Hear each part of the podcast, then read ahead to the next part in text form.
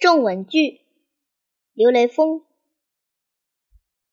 我的孩提时代是美好的，是值得回忆的。当然，这也常常是幼稚可笑的。种瓜得瓜，种豆得豆，这是农民伯伯常说的一个谚语。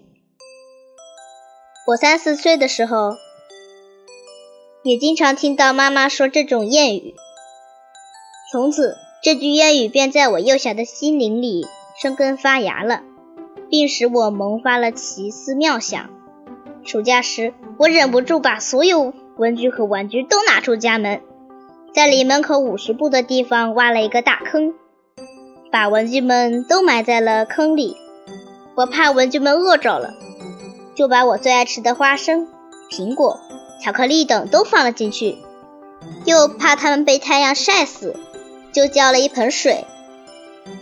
完工后，我高高兴兴地回到家，等待着秋天时的丰硕成果，想着到时候再也不用买文具了。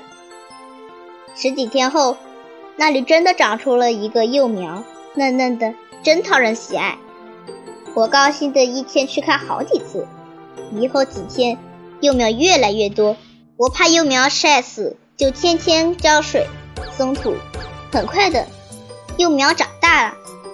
它只有一尺左右高的时候，就开出花朵，花黄黄的，很小。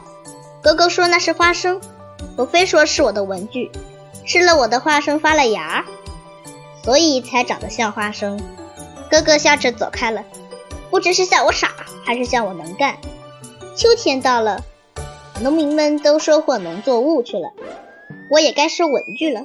可是这株茁壮的苗上什么也没结，我以为是在根部长着，就把这棵苗挖出来，可我还是一无所获。我好奇的去问妈妈，妈妈告诉我，种瓜得瓜，种豆得豆，这句话是指农作物的，种其他东西就不符合这规律了。